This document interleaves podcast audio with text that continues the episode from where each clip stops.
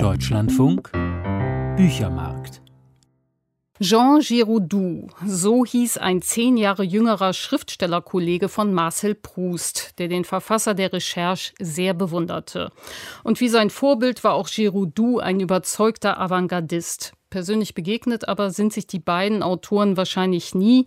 Dafür jedoch wurde Proust 1919 unwillkürlich auf einen Text des jüngeren Giraudoux aufmerksam, den dieser in einer Kunstzeitschrift veröffentlicht hatte. Sein verheißungsvoller Titel In Marcel Prousts Welt. Aber ganz so Proust beweihräuchernd, wie man vielleicht meinen könnte, ist dieser wiederentdeckte Aufsatz von Jean Giraudoux gar nicht. Martin Krumpholz berichtet. Marcel Proust war von dem funkelnden kleinen Essay seines jüngeren Kollegen Jean Giraudoux enttäuscht. Dafür gibt es Gründe.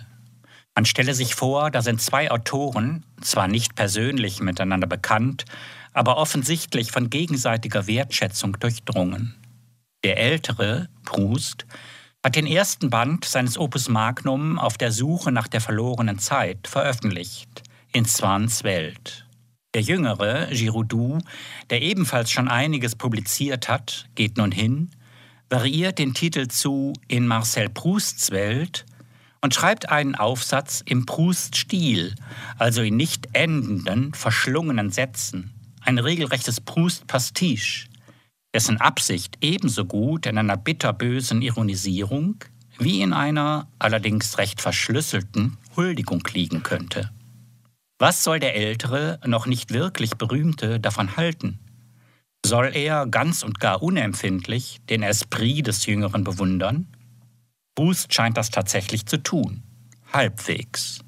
An den Sohn seiner Vermieterin schreibt er: Der Artikel Ihres Freundes Giraudoux, Du côté de chez Marcel Proust, war bezaubernd, äußerst geistreich und dabei eine große Enttäuschung für mich. Ja, natürlich wäre dem künftigen Jahrhundertautor Proust weit mehr gedient gewesen, hätte Giraudoux seinen Text etwas weniger geistreich gehalten und sich stattdessen die Mühe gemacht, Prousts Erzählstrategie beispielsweise subtil zu analysieren. Jedoch dem Ironiker Giraudoux war es eben zuerst einmal um einen literarischen Scherz zu tun, ein wenig auch auf Kosten des Objekts. Der Name Proust fällt übrigens im Text, außer in der Überschrift, kein einziges Mal. Und selbst die abschließende Formel lire, lire, lesen, lesen versieht der Verfasser mit einem maliziösen Fragezeichen.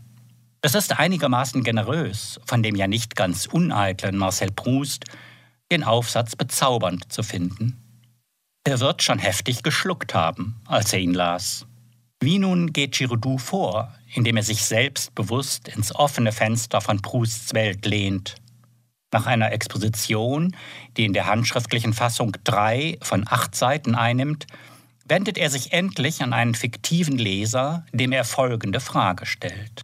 Wünschen Sie nicht, dass sich ein Schriftsteller eines Tages, im Alter von 30 Jahren, bei sich zu Hause verbarrikadiert und von da an unablässig schreibt in seinem mit Kork ausgeschlagenen Zimmer hinter geschlossenen Fensterläden, damit der Lärm des Boulevard Haussmann nicht bis zu ihm dringe? Ja, gewiss, das wünscht sich jeder. Diese Sottisen kommentiert Proust in einem anderen Brief, an den gemeinsamen Freund Paul Morand gerichtet, mit den doch etwas deutlicheren Worten Da Sie mir gesagt hatten, dass Monsieur Giraudoux Gutes von mir denkt, hatte ich erwartet, dass sich davon etwas in dem Artikel findet, der von bezauberndem Witz ist und tief, wie alles, was er schreibt, der aber mit den immer selben Witzchen über den Boulevard Haussmann, die Hefte, die geschlossenen Fensterläden beginnt, die, wie ich glaube, von Ihnen kommen. Ich habe Tränen gelacht, aber über mich, ehrlich gesagt, nichts Richtiges. Nichts Richtiges? Wie reimt sich das alles zusammen? Der bezaubernde Witz, die Tränen, die angeblich gelacht wurden, und dann doch nichts Richtiges? Auf Seite 5 seines Manuskripts angelangt, hat Monsieur Giraudoux immer noch jeden fiktiven Leser im Auge. Wünschen Sie nicht, dass er, der Schriftsteller, all diese alten Stoffe, Samt, Plüsch, Moleskin, die Stoffe unserer Mütter, die das Futter unserer Seelen sind, ans Licht holt und über den Büschen auf dem Land ausklopft? Dass er alle Kaminuhren des Zweiten Kaiserreichs wieder aufzieht, dass er alle unsere Kammerzofen, Köchinnen, die so lange versteinert in unserem undankbaren Gedächtnis harrten, mit dem Finger anstößt und sie wieder zu laufen beginnen? Und schließlich, wir sind fast am Schluss des zauberhaften kleinen Aufsatzes angelangt, kommt das berühmteste aller Proust-Motive zum Zug. Natürlich, wie sollte es anders sein, in einer parodistischen Verfremdung. Wünschen Sie nicht auch noch, dass sich Ihnen der Geschmack eines Stücks Brioche das Sie im Alter von acht Jahren verzehrt haben, plötzlich an einem Nachmittag wieder einstellt und dass für Sie plötzlich die Blumen aus Ihrem früheren Garten, dass all dies, Stadt und Garten, plötzlich für Sie Form und Gestalt annimmt und aus Ihrer Tasse aufsteigt?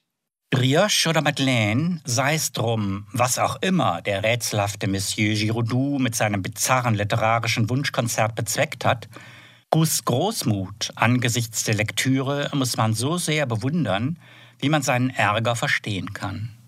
Das sagt Martin Krumpholz über einen wiederentdeckten Text von Jean Giraudoux. Jürgen Ritter hat ihn auf Deutsch übersetzt und herausgegeben. Er liegt bei der Friedenauer Presse vor.